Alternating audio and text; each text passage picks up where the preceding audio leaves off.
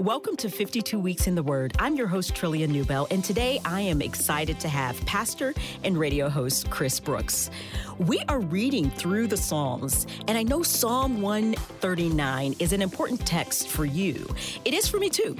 Before I became a Christian at the age of 22, I did not believe that a baby in the womb was a human life. I believed that baby maybe wasn't fully developed. I, I, don't even know what I would have called uh, the baby, but I, I maybe a, a I, I'm not even really sure. But I know that when I read Psalm 139 for the first time, it it blew my mind. I realized, wow, the Lord has a great plan for us before the foundation of the world. He's knitting us in our mother's womb. So here's my question How does Psalm 139 help us consider our identity in Christ? a pro life theology, and the dignity of every human being. Now, I know that's a lot. So pick your choice. Where to begin? Well, you know, first off, I want to say thanks again for having me. I love studying the Word of God because we can't uh, share or defend what we don't first know. So, Psalm 139 is such a beautiful text. And I think there's something to be said about what a psalm is. A psalm is not only a song, but it's a song that is based on the theology of Scripture. So, when you read these psalms, yes, they're in many ways Israel's playlist if you will. They were the hymns that they would sing at their gatherings, but they were also used for teaching, for explaining the character of God, the nature of, of salvation, and who we are in God's plan. And when the psalmist opens up the, the psalm, and I love this uh, little preface here to the choir master, a psalm of David. So this is David, and he submitted this to the choir master. It starts in verse number one, Oh Lord, you have searched me and know me.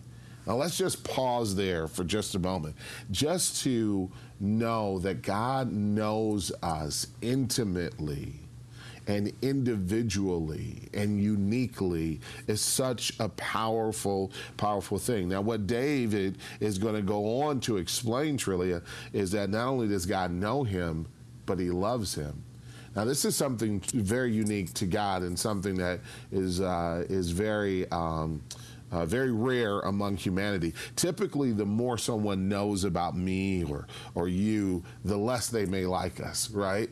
So the pe- the people who are the biggest fans oftentimes are the ones who see us just in our special moments, but they don't see us when we wake up in the morning before uh, we've done all the grooming. They don't see us in our bad moments when we're hungry or tired, irritable or impatient.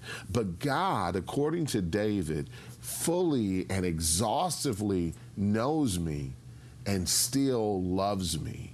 And I think that that is something beautiful for me to base my identity off of. So I'm not searching for someone to love me. I already have someone who loves me deeply. And we know that he expressed that love. The apex of that expression of love is to cross of Christ and his redemption. But you go, you go on from there and you uh, ask the question about what does it teach us about pro life? Well, if my identity is based in the fact that I have a God who knows me exhaustively and loves me. I don't have to be afraid of my imperfections or insecurities because he has consumed them by his grace. He goes on to say, not only does he know me thoroughly, he knows me chronologically from the very beginning. In verse number 13, it says, For you form my inward parts, you knit me together in my mother's womb. Now, think about when David is writing this. He's writing this before the ultrasound was ever invented, Trillia before we ever had a glimpse into the mystery of what happens in the development of a child in the womb, David already theologically had received uh, insight from the Lord that God was at work even before I was birthed. God was at work while I was formed in my mother's womb. This tells me a lot about um, conception, that life begins at conception, and that God is a giver of life. Now, when you connect the Psalms back to Genesis 1, uh, 126 in particular, that we've been made in the image and likeness of God, this is where uh, Christianity and Judaism before uh, introduces to the world this concept of Imago Dei, this concept that all human life has dignity. And every society that embraces this cares for its elderly, it cares for its disabled, it cares for the most vulnerable among us because we know, according to Scripture, that all human life has dignity because human life is a gift of God, that God formed David in the womb of his mother. And not only did God bless David's mom with David, but he blessed our moms with us and, uh, and, and us with our children as well. Verse number 14, David goes on to say, I praise you, for I am fearfully and wonderfully made. Wonderful are your works. My soul knows it very well this is something that we need to embrace in a world that tells us children are a burden. The Bible tells us no, children are a blessing. They are a gift from God. And we need to celebrate like David did. I am fearfully and wonderfully made. David not only saw himself as being knit together in the womb of his mom, but as a blessing to his mother, to his parents as well. And so we need to we need to see children as a blessing. Children aren't a burden; they are a blessing to us. You know, the other thing, Trillia, that this verse number fourteen uh, tells me that I think we we all need to embrace is that children have uh, extreme value as well. I think that ab- abortion is able to happen when we devalue what's in the womb.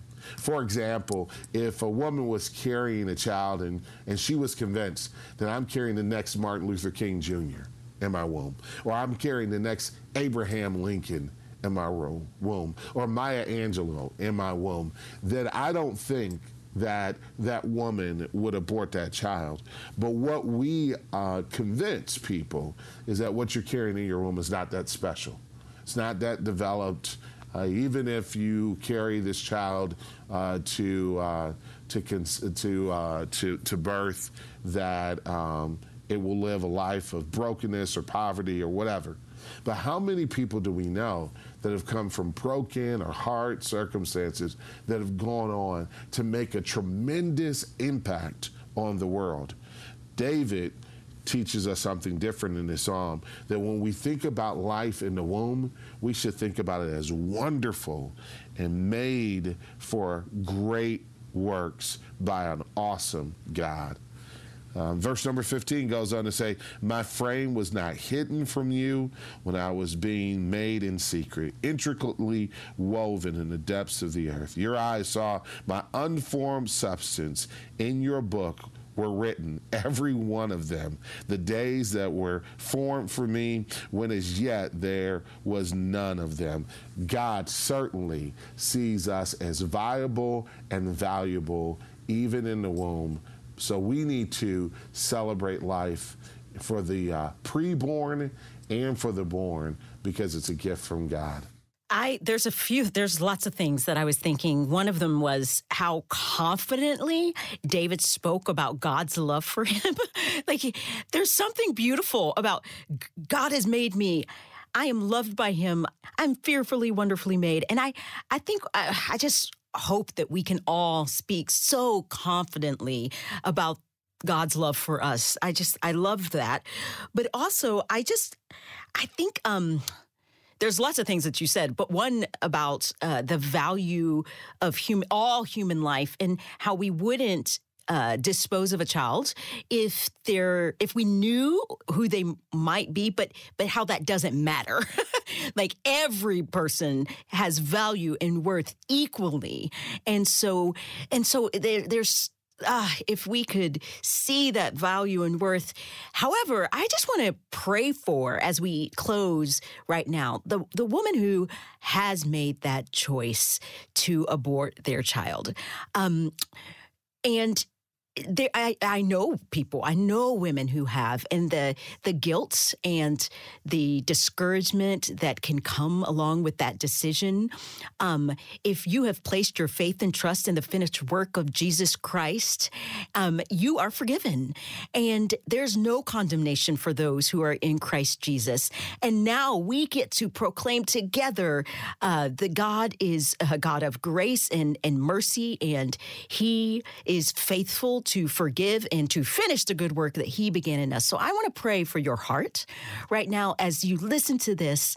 Um, that you could receive mercy and receive grace. God, you are a good God, and you are our Father. And you say that we can come before a throne of grace. So, Lord, for the person, for the woman, for the man who maybe even forced a woman to make that decision, Lord, God, I pray that if they have, if, first of all, if they have not repented, Lord, that they would confess their sin before you and that they would repent of their sin. You say, if we confess our sin, you are faithful and just to forgive and to purify us. So, God, we acknowledge that we get to come before you and repent and turn and change.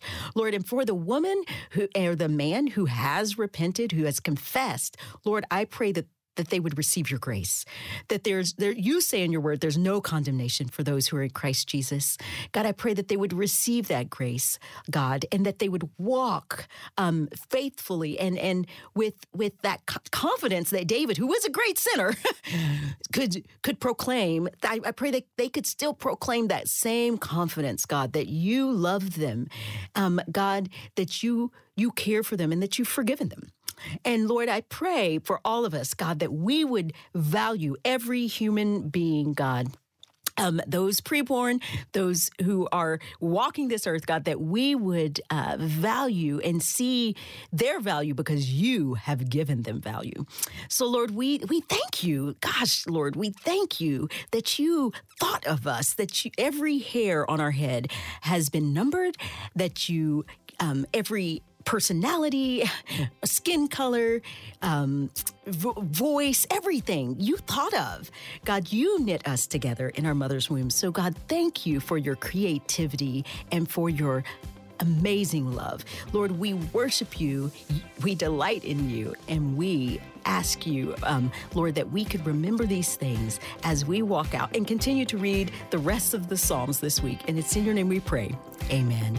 Thank you, Chris.